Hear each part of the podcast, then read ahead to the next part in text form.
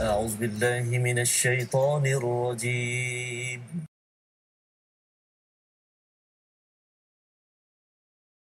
أعوذ بالله من الشيطان الرجيم.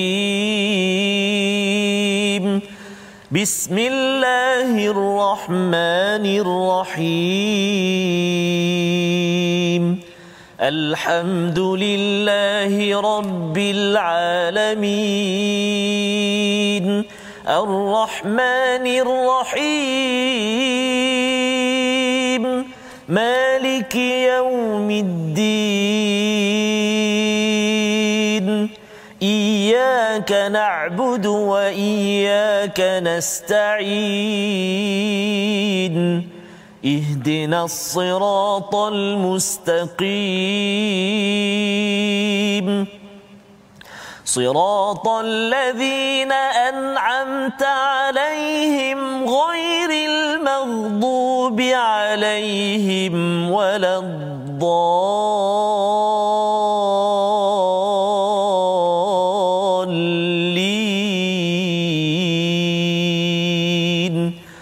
Amin. Azim. Assalamualaikum warahmatullahi wabarakatuh. Alhamdulillah wassalatu wassalamu ala Rasulillah wa ala alihi wa man wala syada la ilaha illallah syada Muhammadan abduhu wa rasuluh. Allahumma salli ala sayidina Muhammad wa ala alihi wa sahbihi ajma'in. Apa khabar tuan-tuan dan puan yang dirahmati Allah sekalian? Kita bersyukur pada Allah Subhanahu wa taala kita bertemu dalam My Quran Time baca faham amal pada hari ini. Kita sama-sama mengucapkan syukur pada Allah Subhanahu wa taala kita dapat bersama untuk melihat kepada surah baru, surah yang ke-8 surah Al-Anfal, surah Madaniyah dan pada hari ini kita bersama dengan Ustaz Tarmizi Abdul Rahman. Apa khabar Ustaz? Ustaz, Alhamdulillah Ustaz. Biru ah. Biru hari ini Ustaz. Ya, Biru, merah. Okey, alhamdulillah. Hari ini kita surah baru Ustaz. Subhanallah.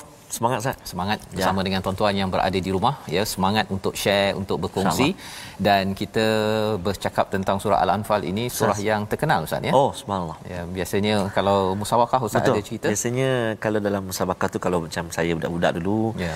Uh, bila cikgu tanya ke ustaz tanya uh, Tamizi nak baca surah apa Al-Anfal lah Al-Anfal. uh, tak tahu jadi suka baca Suka, ya. masa tu suka baca je lah tak faham lagi Masya Allah. tapi rupanya Surah ini Wah. memang sebenarnya amat uh, istimewa ya, Ya, bersama tuan-tuan dan dia adalah susu galur ataupun ada kaitan dengan surah Al-Baqarah, surah Ya. Madaniyah, surah Ali Imran, surah Al-Anfal dan ada satu lagi surah selepas ini surah At-Taubah. Oh, subhanallah. Ya, uh, dan surah ini apa ideanya? Kalau surah Al-Baqarah itu mula bercakap tentang Badar. Betul, Ustaz. Ya. Kemudian kita melihat kepada uh, bagaimana uh, sebelum Badar ataupun kalau uh, selepas uh, kalau surah Ali Imran itu selepas Badar Uh-uh. ya. Kemudian surah Al-Anfal ini kemenangan pada Badar Ya. dan kemudian surah yang ke-9 ini bukan sekadar kemenangan pada Badar tetapi kemenangan umat Islam Ya. uh, Fatu Mekah. Allahu Ha, jadi apa kaitannya daripada um, Baqarah kepada Ali Imran kepada Al-Anfal dan juga At-Taubah ini ia adalah satu perkara yang kita ingin baca bersama pada hari ini kita lihat dahulu sinopsis halaman yang pertama iaitu pada ayat yang pertama kita akan melihat kepada pertanyaan tentang hukum pembahagian harta rampasan perang dan penjelasan sifat orang beriman ya walaupun bermula dengan anfal dengan harta rampasan tapi bukanlah harta rampasan yang di, uh, yang ditekankan. Ada sesuatu yang lebih penting yang perlu diperjuangkan oleh para sahabat juga kepada kita pada tahun 2021 ini. Dan seterusnya pada ayat 5 hingga 8 keengganan sebahagian orang beriman untuk memerangi kaum Quraisy dalam perang Badar dan ini adalah intipati ataupun ringkasan pada halaman 177 dan kita nak baca Ustaz ya pada peringkat awal ini ayat 1 hingga 5 di mana tuan-tuan bila bercakap tentang perang ia bukanlah sebagai cara segala-galanya. Betul, ya itu kita kena faham iaitu perang di dalam Islam ini kalau kita bercakap tentang perang dahulu ada tiga kaedah ustaz ya. Ya. iaitu yang pertama ialah uh, sebagai balas ya membalas hmm. dendam. Itu yang pertama. Yang kedua adalah untuk mempertahankan diri. Dan yang ketiganya adalah untuk kalau kita tengok orang yang kita tak suka je kita rasa dia ni mungkin nak serang saya ya. kita serang dia dulu. Ha ya. Jadi umat Islam dia tidak kepada yang ke pertama dan tidak yang ketiga. Betul sas umat Islam kalau di Mekah itu sampaikan hmm. tak boleh langsung berperang. Ya, ya istilahnya kalau sekarang ni namanya apa? Silent uh, apa? Silent uh, protest. Ha. uh, macam apa? Dibuat oleh Mahatma Gandhi. Ya, ya umat Islam di di Mekah itu seawal dahulu lagi Mahatma yes, Gandhi baru lagi kan? Uh-huh. seawal dulu tidak dibenarkan kemudian bila sampai ke Madinah ya baru dibenarkan itu pun untuk melindungi diri. Bila kena serang barulah akan akan balas balik. Ya bukannya kerana nak balas dendam bukannya kerana nak uh, nak nak nak uh, istilahnya preemptif tadi tu lah dia teka orang ni rasanya musuh ni. Hmm. kita serang dulu takut diserang kita dulu. Ha. itu bukan kaedah di dalam di dalam Islam. Jadi mari sama-sama kita mulakan bacaan ayat 1 hingga 5 surah al-anfal surah madaniyah yang memberi kepada kita panduan bagaimana disiplin dalam organisasi disiplin untuk berjaya. Silakan ustaz. Selamat terima kasih kepada ustaz Fazrul. Bismillahirrahmanirrahim. Assalamualaikum warahmatullahi wabarakatuh. Alhamdulillah alhamdulillah wassalatu wassalamu ala rasulillah wa ala alihi wa sahbihi wa man wala ba'da. Khabar tuan-tuan dan puan-puan sahabat-sahabat al-Quran ibu ayah yang berkali ada tu tengah buat apa tu tengah masak ke? Tuan-tuan dan puan-puan ada yang bekerja-kerja hari ni masak sebab nak terus uh, bersama semalam diwawarkan. Hari ni kita nak bersama dengan surah baru, surah baru. jadi memang hari ni bersemangat saat masa awal hari ni saat mm-hmm. uh, nasi belum masuk lah. Laut dulu. Okay, subhanallah tuan-tuan dan puan-puan. Allahu akbar. Inilah pejam celik pejam celik kita tuan-tuan dah juzuk 9 dan nak hampir 10 juzuk.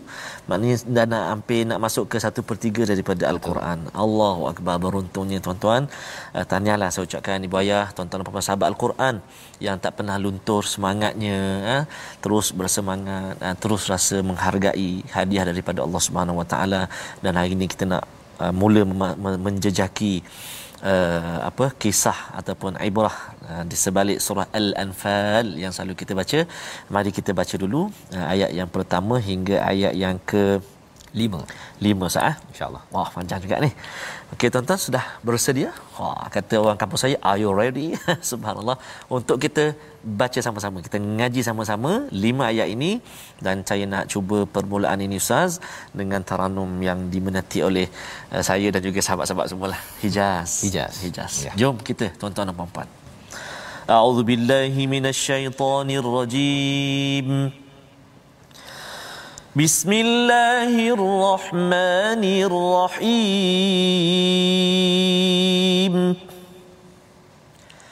يسألونك عن الأنفال.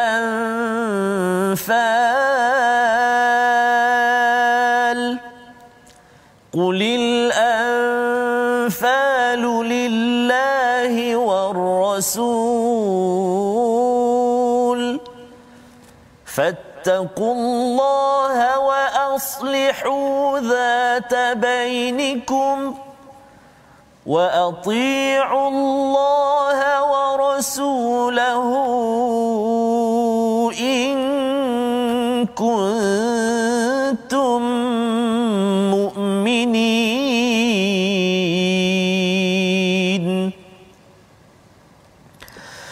إن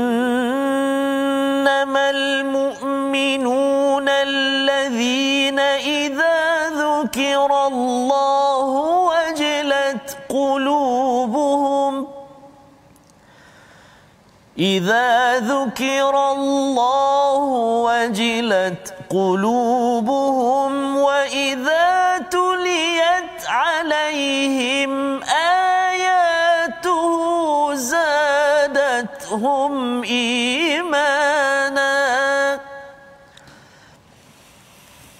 وإذا تليت عليهم آياته زادتهم إيمانا وعلى ربهم يتوكلون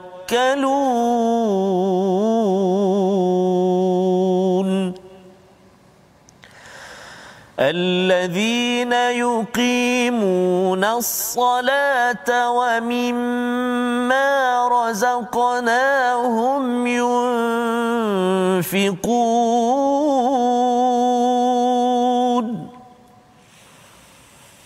أولئك هم المؤمنون حقا. لهم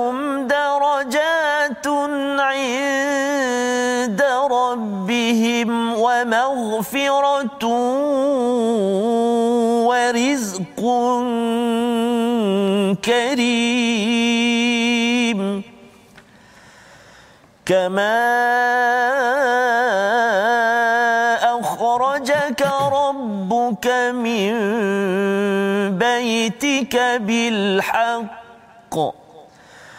وإن فريقا من المؤمنين لكارهون.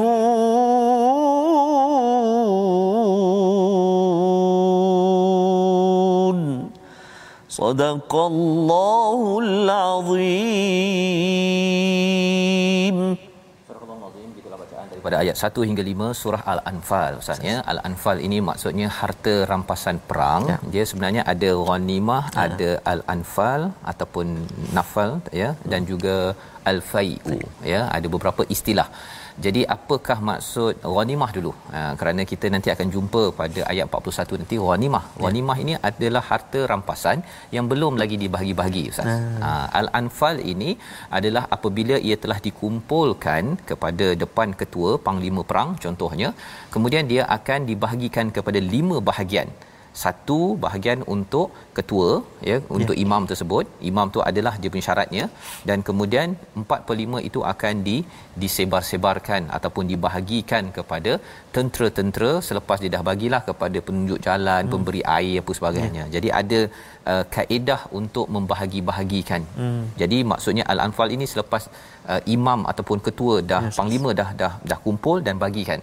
Ha, bukan main ambil-ambil saja ha. ya jadi ini adalah maksud al-anfal yasalunaka anil anfal mereka bertanya kepadamu Muhammad tentang pembahagian harta rampasan perang kita melihat kepada surah al-anfal ini hadir selepas surah al-a'raf ya. salah satu tanasub ataupun kaitannya kalau kita masih ingat lagi ustaz ya mm-hmm. semalam kita bercakap tentang dua penyakit yang perlu diubati iaitu ya. lalai dan juga sombong sombong ya lalai itu apabila kita tidak lalai zikir kepada Allah Subhanahu Wa taala bil ghudu wal asal iaitu pada waktu pagi dan petang dan jangan jadi orang yang lalai pada ayat 205 kemudian yang ayat 206 itu adalah selalu bersujud hmm. ya kerana orang yang tak sujud contohnya tuan-tuan tengok ada kawan ke ataupun diri sendiri kan hmm. lambat sujud ataupun tak nak sujud wow. tak nak semayang rahsianya adalah sombong Ha ya rahsianya sombong itu kerana iblis dia akan cuba untuk me memperkotak-katikkan ya. manusia.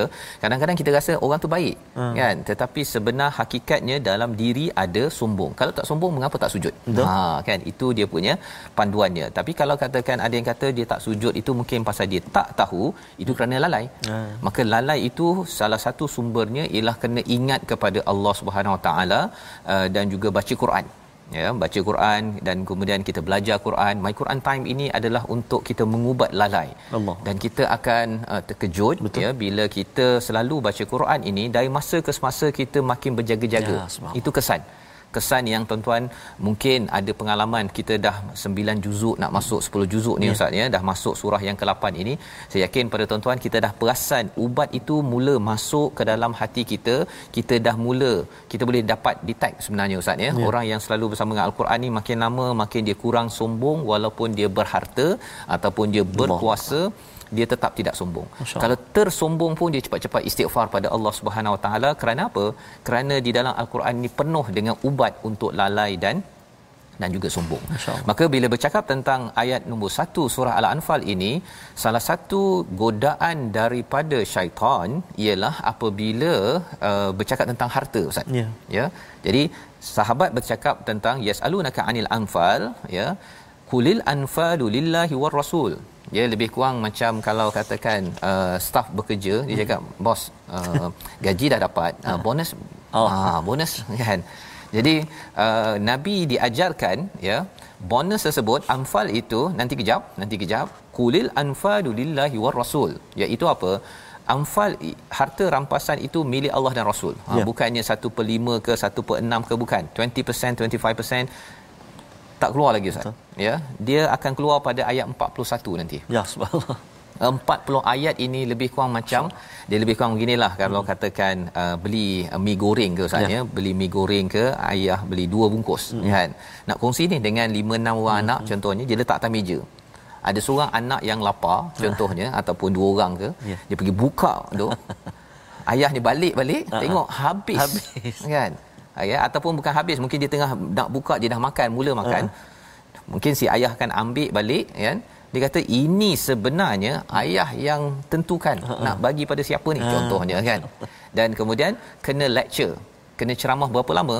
40 minit. Wow. ha kan. Minit 41 sebenarnya abah beli ni memang untuk kamu pun kan. Dah dah, dah. Sila makan Nanti tuan-tuan kita akan berjumpa dengan 41 ayat 41 nanti kita akan berjumpa. Sebenarnya ada hak kepada para sahabat tetapi Allah bagi lecture dahulu. Hmm. Allah setkan keutamaan dalam kehidupan bagi para sahabat juga kepada kita dalam perjuangan hidup kita ini Qulil anfadu lillahi war rasul. Yang yeah. penting Allah dan Rasul bertakwalah kepada Allah dan baiki zata bainikum hubungan sesama kamu wa Allah wa rasulahu in kuntum mu'minin. Yeah. Jika kamu orang-orang yang beriman. Mukminin ini maksudnya orang betul-betul ber, beriman.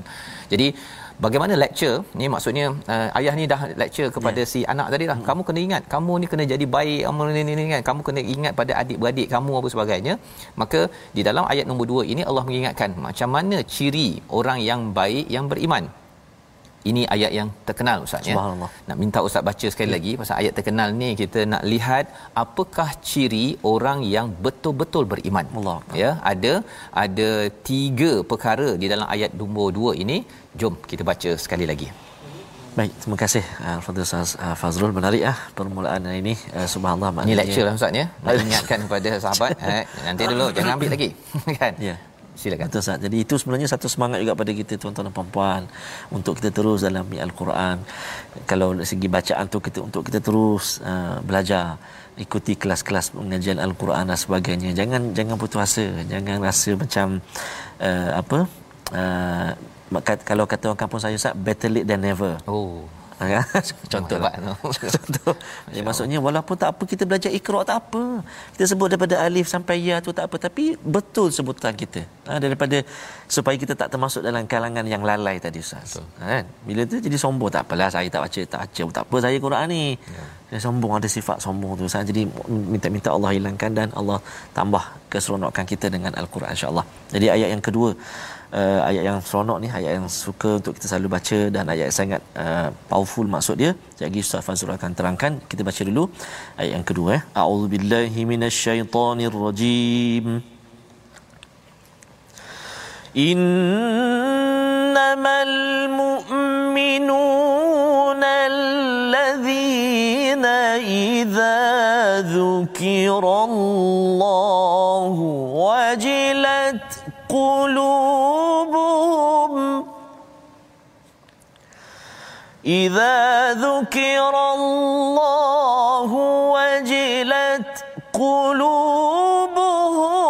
وإذا تليت عليهم آياته زادتهم إيمانا.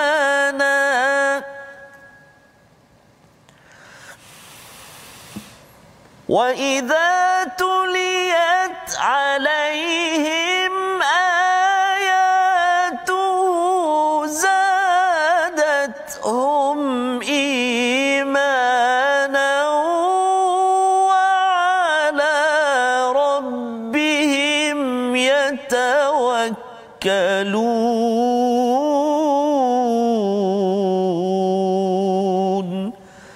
صدق الله Al-Azim ayat yang kedua ini Allah menceritakan kepada kita sesungguhnya orang-orang yang beriman adalah mereka yang apabila disebutkan nama Allah gemetar hatinya oh. dan apabila dibacakan ayat-ayat kepada mereka bertambah kuat imannya dan hanya kepada Tuhan mereka bertawakal. Ada tiga perkara Ustaz ya. Orang yang betul-betul beriman ya bukan orang yang sedang nak beriman. Hmm. Orang yang betul-betul beriman. Ini dalam kata nama ya uh, isim di sini.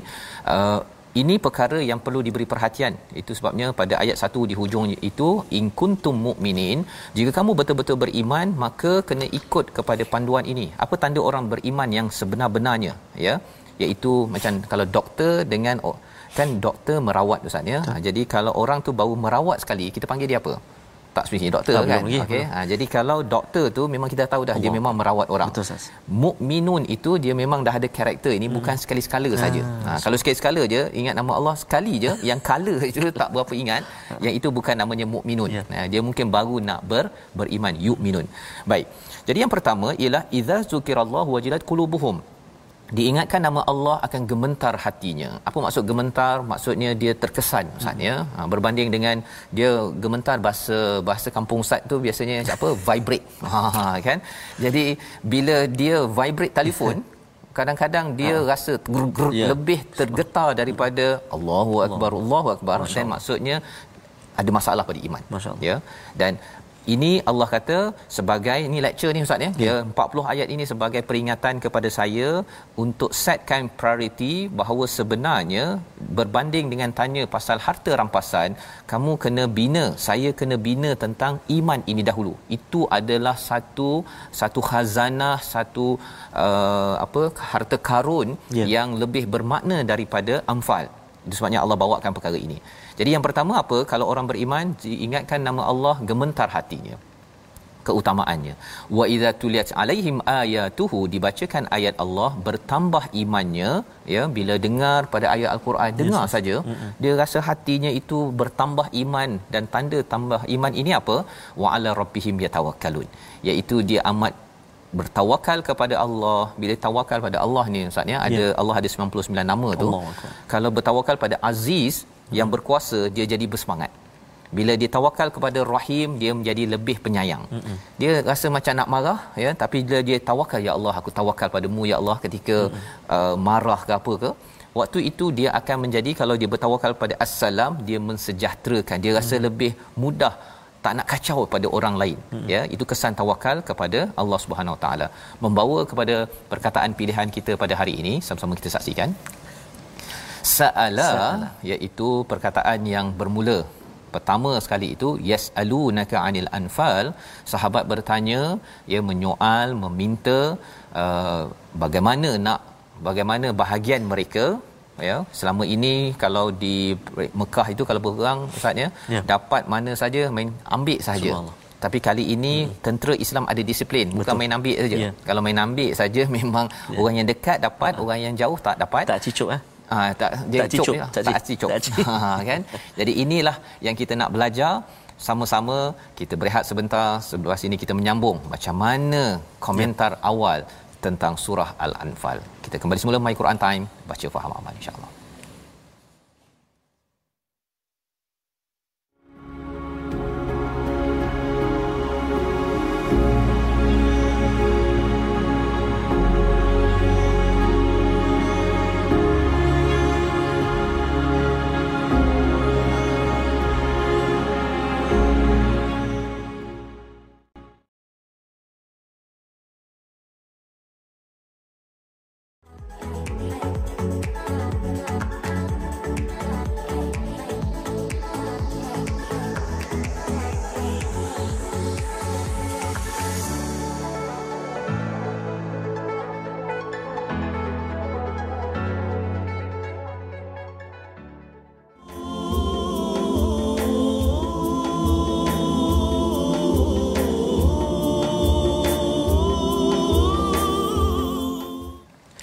Bila nur melimpah di hati manusia itu bangun dari alam kegelapan. Ibarat mata yang berseri. Allahu akbar. Dapatkan yang original original di pasal insyaallah itu sas antara baik-baik lirik uh, apa bila nur uh, melimpah di hati Betul. daripada Rabbani. Rabbani dan ada satu tambahan dia tu bila Quran dan sunnah didaulatkan ketika itu jiwa dikorbankan Betul. Uh, harta kemewahan dilaburkan demi untuk agama kebenaran. Ini antara isi daripada halaman ini Betul, Ustaz, ya, berkaitan dengan bila orang beriman itu diingatkan nama Allah Betul, Ustaz. ya bergetar hatinya bila dibacakan ayat-ayat Allah ini dia terus sahaja bertambah iman dan iman yang bertambah ini uh, dia bukan duduk diam Ustaz ya. Betul Ustaz. Dia mesti nak buat sesuatu ya Betul. dan sesuatu itu yang kita nak sambung selepas Betul, ini nantilah ya Ya, tapi betul. teruskan tajwid dulu Ustaz. Terima kasih Ustaz uh, Fazrul. Tuan-tuan dan puan-puan sahabat-sahabat Al-Quran yang dikasihi Allah Subhanahu Wa Taala sekalian, seperti biasa kita nak menyambung uh, ulang kaji kita. Mungkin kita dah belajar dulu, uh, kita ulang kaji lagi kembali uh, tentang ikhfa hakiki dan hari ini kita nak berkongsi dengan tuan-tuan dan puan-puan huruf yang keseterusnya dalam uh, nun mati dan juga tanwin bertemu dengan huruf yang ke-8 daripada huruf-huruf ikhfa hakiki. Jom kita sama-sama ikuti uh, perkongsian tajwid kita pada hari ini iaitulah uh, iaitulah huruf shin. Ha subhanallah huruf shin iaitu dalam satu kalimah uh, nun mati bertemu dengan shin satu kalimah, nun mati bertemu dengan shin dalam dua kalimah dan uh, tanwin bertemu dengan huruf shin. Jadi contoh bagi satu kalimah iaitulah pada kalimah wa tanshaqqa wa tanshaqqa satu. Kemudian pada dua kalimah faman syariba faman syariba maknanya uh, ataupun okay, kita tengok dulu uh, pada tanwin pula idzan syatata idzan syatata maksudnya uh, tempat ataupun huruf sin terangkat lidah kita tu ash tu kan? Uh, sudah tunggu dah nak sebut huruf sin. Oh, sebut huruf shin dah tunggu. Cuma ada dengung dulu ikhfa tu. Uh, jangan terus pergi shin jadi idgham pula. Uh, kan? Izasyar tu tak tak kena. Uh, kan? Wa tasyaqqa salah. Nun mati bertemu dengan shin ikhfa dulu tapi shin dah dah tunggu dah kan? Wa tanshaqqa idzan syatata sampai sengit lah tubuh saya nak tunjuk contoh. Oh, maksudnya ah, nak sebut tu kan? Ah, eh, kita belajar tu. Ataupun satu lagi dalam kedua uh, dua kalimah. Faman faman syariba. Ha, kan? Min dalam surah al-falaq kan?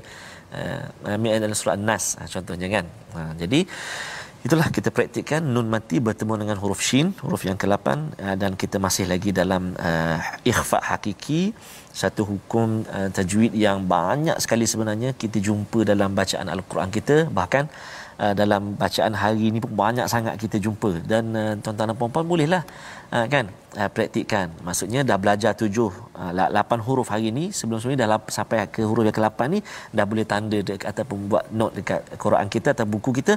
Okey, Uh, nun mati bertemu dengan fa pula contohnya. Apa lagi? Uh, kan? Uh, nun mati bertemu dengan ta. Oh kita dah praktik kan? Uh, hukum tajuk kita nama apa? Alamat nama. Tak berapa ingat lagi lah Ustaz Fazrul. Uh, nak uh, hukum tahu dengung. Dua harakat. Nama insyaallah lepas raya ingat. Lepas raya. contoh contoh. Jadi maksudnya teruslah. Bersemangat untuk belajar insyaallah Ustaz. Terima kasih diucapkan pada Ustaz Tarmizi ya berkongsi tentang ikhfa hakiki Ustaz ya. Uh, bertemu dengan Shin. huruf shin huruf Ya. ke-8 pada hari ini Betul, kita ada 15 ya 15, Ustaz. 15 jadi ada dah setengah lah ni Betul, Ustaz. ya alhamdulillah. Jadi kita nak teruskan uh, kita nampaknya tadabur kita baru dua ayat tadi ustaz ya, ya disebabkan ayat nombor dua ini amat um, Betul, Ustaz. banyak kali kita Ya. ulang dan kita pun nak mencapai tahap mukminun Allah ya mukminun itu sebagai satu status Betul. yang proses itu namanya yu'minun kita Yes, beriman kadang-kadang jatuh balik iman jatuh balik. Tapi kalau boleh kita mendapat status uh, level tahap mukminun iaitu idza zukirallahu wajilat qulubuhum. Ustaz ya. Menarik ni kat sini istilahnya idza zukirallah Ha, ha. uh, alaihim ay ataupun wa idza tuliyat alaihim ayatuhu. Ya ini istilahnya uh, pasif ustaz ya. Kalau katakan diingatkan dibacakan. Siapa yang baca? Tak kisah siapa baca. Betul. Ha, pasal ada juga orang yang kalau pendengar penceramah dia pilih penceramah. Ha dia penceramah A dia kata oh saya nak pergi, yang ini saya tak dapat lah dia punya mesejnya. Yang ini kalau jadi orang yang beriman yang sebenar-benarnya kita mempunyai kemahiran apa? Siapa-siapa sahaja kadang-kadang dapat daripada YouTube, kadang-kadang dapat daripada anak, datang daripada penceramah kita suka, penceramah kita tak berapa suka, kita tetap juga kalau dia ingatkan kepada Allah, hatta kepada orang tegur kita ustaz ya. Yes. Orang musuh pada kita tegur kita, eh kau tak semayang ke? Ha, kan kalau ada orang yang bukan Islam kata, "Eh, ini sekarang bukan waktu you pergi Tuhan Allah." Betul. kan? Maksudnya waktu itu kita alamak uh-huh. kan? Kita gemetar kita ter tergetar di situ. Ya subhanallah. Itu tanda orang beriman yang sebenarnya. Jadi uh, yang ketiga wa ala rabbihim yatawakkalun. Kalau ada dua perkara tersebut insya-Allah kita menjadi orang yang amat bertawakal bergantung kepada Allah dan tanda orang bertawakal ini dijelaskan pada ayat nombor 3 dua perkara iaitu mendirikan solat dan juga dia daripada rezeki yang ada diberi ya bukannya dia dapat. Hmm. apa kaitan dengan ayat pertama? Ayat pertama sahabat bertanya yes alunaka anil anfal? Kami dapat apa? Betul. Kan? Allah kata sebelum kamu dapat apa-apa uh-huh. sebelum diberitahu kamu nak dapat mi ke nak dapat pisang goreng ke apa ke dapat commission ke pastikan iman itu telah dibina betul-betul kerana itu lebih berharga daripada anfal. Anfal dapat, dapat bukan hmm. tak dapat. Tetapi itu perlu dibuat kerana apa? Kejayaan umat Islam pada Badar itu adalah kerana disiplin iman. Bukan kerana disiplin dapat harta karun ha, ataupun harta rampasan yes. Ustaz, ya. Jadi Allah menyatakan pada ayat yang keempat ulaika humul mu'minuna haqqan. Allah mengiktiraf inilah orang beriman yang sebenar-benarnya lahum darajat mereka itu dapat darjat pelbagai. Nah, darjat pelbagai ni ustaznya, ada orang yang sampai ke syurga, hmm. ada orang kata, kita dapat satu syurga ke? Hmm. Tak. Kita dapat boleh dapat lebih daripada satu wow. syurga. Nah, dia kalau macam orang polis ke hmm. tentera kan ada yang apa? Ya, paku ya, tu kan, ada tiga paku, empat paku. Kan kalau kita tanya mengapa nak banyak paku kan? Ha, ha, satu betul. paku cukuplah kan. Tapi sebenarnya manusia memang suka suka apa Ustaz? Suka paku-paku. Bukan suka paku-paku, suka pelbagai darjat. Kalau kita dapat 3 4 rumah kita dah suka ya berbanding dengan satu rumah, ya. Allah menawarkan kepada kita darajat, banyak da, uh, uh, pangkat di dalam syurga. Ini adalah balasan kepada orang yang yang beriman dan juga keampunan dan yang ketiganya warizkun karim. Ha, iaitu rezeki yang mulia lebih mulia daripada anfal Anfal ini ialah dia dapat daripada rampasan perang ustaz ya. Yes, yes. Tetapi Allah boleh bagi tak payah rampas-rampas pun Betul. kamu dapat. Subhanallah. Syaratnya kamu jangan hanya bercakap tentang komisen ataupun mi goreng tadi ustaz ya tapi mesti berbaik-baik dengan adik-beradik ya. buat baik insyaallah abah boleh beli bukan dua ya. mi goreng Masya. lima mi goreng oh, pun oh, abah boleh beli itu baru ayah Betul. belum lagi kita bercakap Allah pencipta kepada si ayah jadi ayat kelima sebagai satu peringatan kita nak baca sekali lagi ayat kelima terus sampai ayat yang ke-8 bersama Ustaz Baik, Ustaz. Terima kasih kepada Ustaz uh, Fazrul. Tuan-tuan dan puan uh, jom kita terus saja uh, menyambung bacaan kita seterusnya ayat yang kelima sehingga ayat yang ke-8. Tadi permulaan tadi kita dah baca Hijaz. Jadi yang ke seterusnya ni Ustaz, taranum apa Ustaz nak saya bacakan? Ustaz boleh nahwan, okey? Masya-Allah lahawan yang dipinta oleh Ustaz kita hari ini jom tuan-tuan dan puan-puan kita cuba jangan tak ketahuan sana kita cuba tuan-tuan dan puan-puan taranum lahawan eh insyaallah a'udzubillahi minasyaitonirrajim كما أخرجك ربك من بيتك بالحق وان فريقا من المؤمنين لكارهون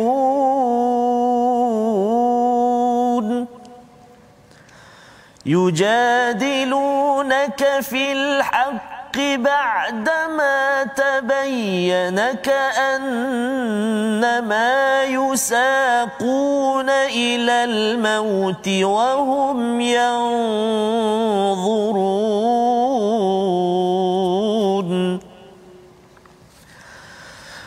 وإذ يعدكم الله إحدى الطائفتين أنها لكم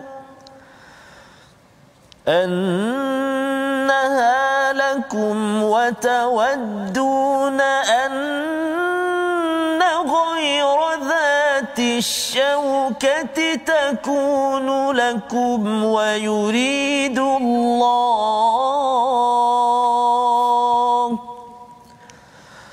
ويريد الله أن يحق الحق بكلماته ويقطع دابر الكافرين.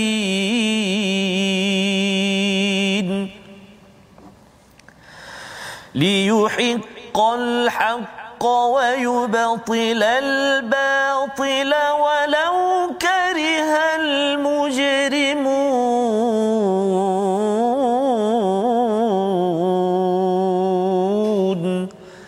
صدق الله العظيم.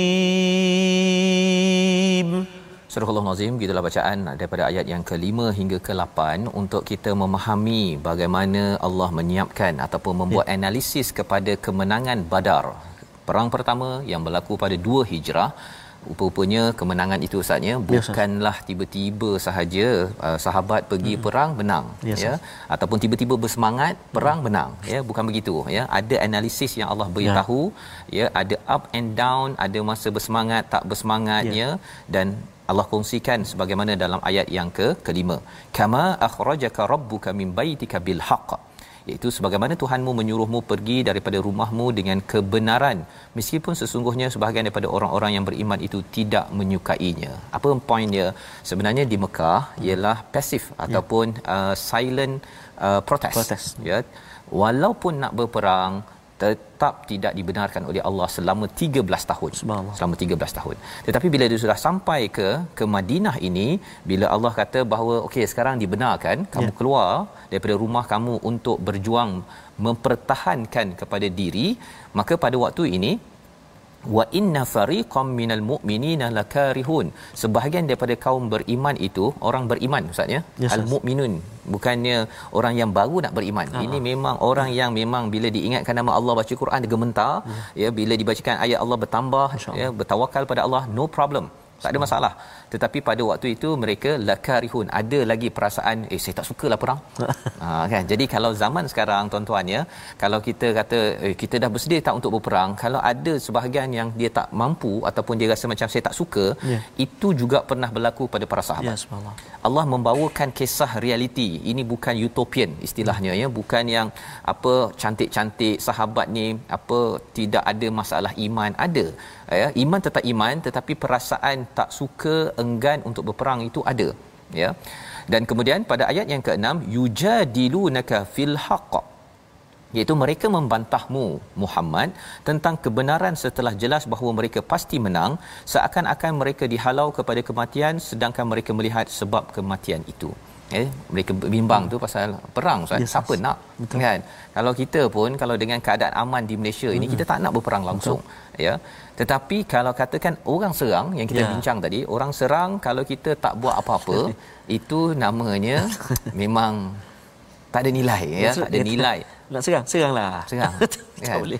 Itu sebabnya di dalam Islam ini mempertahankan kepada ya, harta ya, pada nyawa. Ini adalah satu perjuangan salah satu objektif ya. syariah kita dalam Betul, al-Quran ini ya.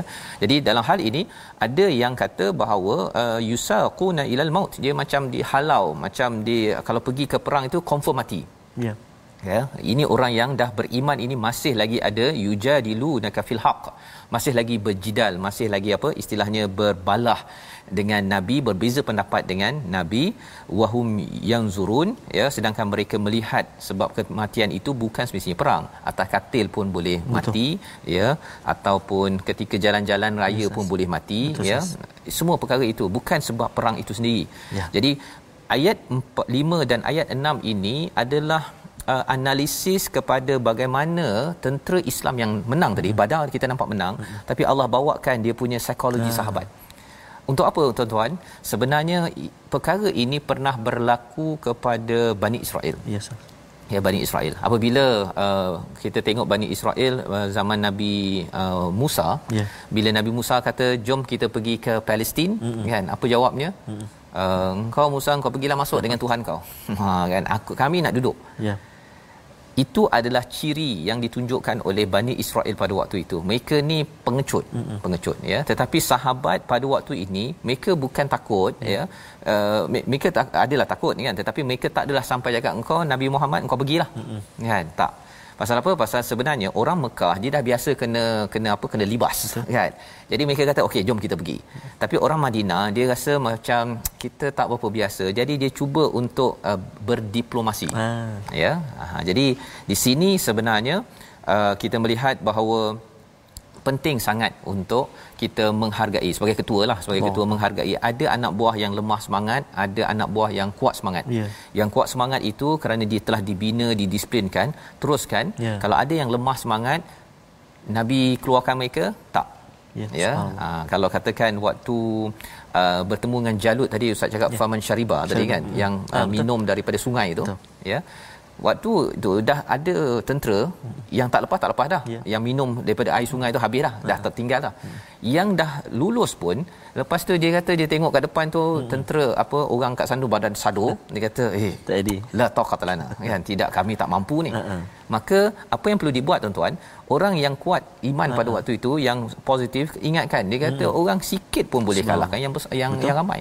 Jadi apabila ada benda-benda negatif dalam pasukan kita dalam keluarga kita uh, ayah ke ibu ke adik-beradik yang ada perkara positif itu kena cepat-cepat cantas negatif, negatif tersebut. Kerana apa? Kalau tidak dia akan mula lemah lemah lemah dan itu Allah tunjukkan dalam peristiwa Uhud. Subhanallah. ya yang kita boleh belajar nantilah bila kita sampai pada halaman uh, muka surat ataupun ayat 41 ke atas nanti. Jadi pada ayat yang ke-7 ya dan ingatlah ketika Allah menjanjikan kepadamu bahawa salah satu daripada dua golongan adalah untukmu sedangkan kamu menginginkan bahawa yang tidak mempunyai kekuatan senjatalah untukmu tetapi Allah hendak membenarkan yang benar dan memusnahkan orang kafir sampai ke akar umbinya. Ceritanya sekarang dah dah uh, ada dua kelompok Ustaz kan? Tapi mereka pergi.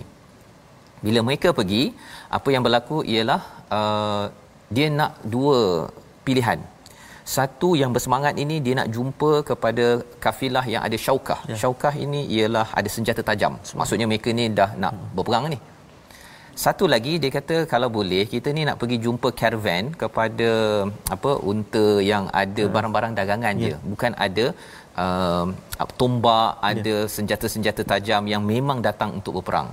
Jadi ada dua tapi apakah ketentuan Allah Subhanahu Wa Taala? Allah menetapkan mereka bertemu dengan yang ada syaukah, yang ada senjata itu dan akhirnya uh, berperang kerana wa yuridullahu an yuhiqqal haqq bikalimati. Kerana Allah ingin me- menjelaskan kebenaran dengan kalimahnya dan juga nak potong-potong kepada ya. orang orang kafir sampai ke akar dia. Ya. Jadi apakah pelajaran untuk kita? Sebenarnya kadang-kadang kita rancang nak buat A ustaz ya, nak ambil jalan mudah sikit kadang-kadang Allah bagi jalan B. Kita nak 2021 ini boleh apa Ustaz? Boleh pergi berjalan ke London kan? Allah. Kan? Tapi Allah tetapkan apa tuan-tuan? Uh-uh. Masih lagi kita dekat PKP Uh-uh. kerana Kita buat masih berperang ni saya. masih lagi ya kerana sebenarnya Allah alam tapi Allah nak kita dekat dengan Quran. Allahu rasanya Akbar. kalau uh, ramai boleh pergi London ke pergi ke New York ni Betul, rasanya ramai tak tengok dekat Quran time Ya, semua dah sibuk dah begitu Betul, kita doakan yang terbaik liyuhiqqal haqq wa yubtilal batil walau karihal mujrimun. Allah tetap akan menghancurkan kebatilan walaupun orang yang yang yang derhaka ini benci kepada perkara tersebut. Membawa kepada situasi pelajaran halaman 177 kita pada hari ini sama-sama kita lihat. Itulah apa yang dinyatakan uh, mereka bertanya dengan sahabat bertanya kan berapa bahagian kita? Ya uh, itu bahagian itu Allah dan Rasul. Ya jangan kita uh, utamakan sangat sehingga kita bergaduh seperti zaman jahiliah. Dan di sebelah kanan itu ya bila dengar nama Allah gementar ya jangan pula kita tak terkesan dengan nama Allah. Dan di bawah itu wahyu dah suruh pergi berperang. Ha ada kau- ada sahabat yang takut, Betul. ada yang uh, yang tak takut uh, kerana iman tawakal itu yang menyebabkan perlunya mempertahankan keamanan dan juga tauhid itu sendiri. Jadi ini antara gambaran yang membawa kepada resolusi kita pada hari ini. Sama-sama kita saksikan. Yang pertama utamakan Allah dan Rasul berbanding harta dalam berjuang. Ini perkara yang perlu sangat kita bina agar ia tidak mencemar kepada kualiti orang-orang yang berjuang dalam organisasi bisnes, dalam organisasi dakwah, dalam organisasi keluarga masing-masing. Yang pertama. Yang kedua, ingat Allah, baca Quran dan bertawakal untuk menjadi orang yang benar-benar berkualiti istilahnya al-mukminun dan yang ketiga semangat juang perlu dibina dalam pasukan agar agama Islam dapat ditinggikan sebagaimana dinyatakan pada ayat yang ke-6 walaupun ada yang berbantah tetapi pastikan ia dicantas pada perkara-perkara negatif agar terus berjuang melaksanakan kebaikan. Kita berdoa Ustaz agar ya. kita dapat ambil pelajaran halaman pertama surah Al-Anfal ini. Kasih Ustaz. A'udzubillahi minasyaitonirrajim. Bismillahirrahmanirrahim. Alhamdulillahi rabbil alamin. Wassalatu wassalamu ala asyrafil anbiya'i wal mursalin wa ala alihi wa sahbihi ajma'in. Allahumma ya Allah wa ya Rahman wa ya Rahim. Ampunkan dosa-dosa kami ya Allah. Ampunkan dosa mak ayah kami ya Allah. Ampunkan dosa mak ayah mertua kami ya Allah. Kasihani mereka sebagaimana mereka kasih kepada kami. Sejak kami kecil lagi ya Allah Ya Allah ya Tuhan kami saat ini kami bersama dengan kalammu Al-Quran. Kami menelusuri surah Al-Anfal. Hari ini ya Allah alangkah indahnya alangkah bahagianya alangkah barakahnya atas kurniaanmu kepada kami ini. Dapat melihat kalammu membacanya memahaminya dan mudah-mudahan diberi kekuatan buat kami untuk mengamalkannya. Birahmatika ya arhamar rahim الراحمين والحمد لله رب العالمين تقبل الله amin ya rabbal alamin terima kasih diucapkan pada Ustaz Tirmizi Ustaz Tirmizi membacakan doa memimpin kita kita mengharapkan kita menjadi orang beriman yang benar-benar yang amin. gemetar hati bila nama Allah disebutkan ya. apabila kita membaca ayat ini bertambah iman meningkatkan tak tawakal kita inilah yang kita ingin bina dalam masyarakat dalam tabung gerakan al-Quran. Sebagai satu usaha bersama tuan-tuan kita banyak nilai-nilai yang kita dapat daripada al-Quran kita nak bina bersama ya tabung gerakan al-Quran yang tuan-tuan boleh menyumbang bersama dan juga dapat kita bekerjasama ya, ya membawa mesej ini ke seantero dunia. Jadi insya-Allah kita bertemu lagi ya insya-Allah ya, yes, pada uh, kali yang akan datang ya, ya pada halaman uh, seterusnya. Ya. dan sudah pastinya uh, ulangan pada jam berapa Ustaz? 5, 5 petang 10 malam, 10 malam dan, dan juga 6 pagi. pagi. Rancangan ini dibawakan oleh Mufas yang ya. mengharapkan tuan-tuan terus istiqamah untuk menjadi orang beriman. Al-Quran Time baca faham amal insya-Allah.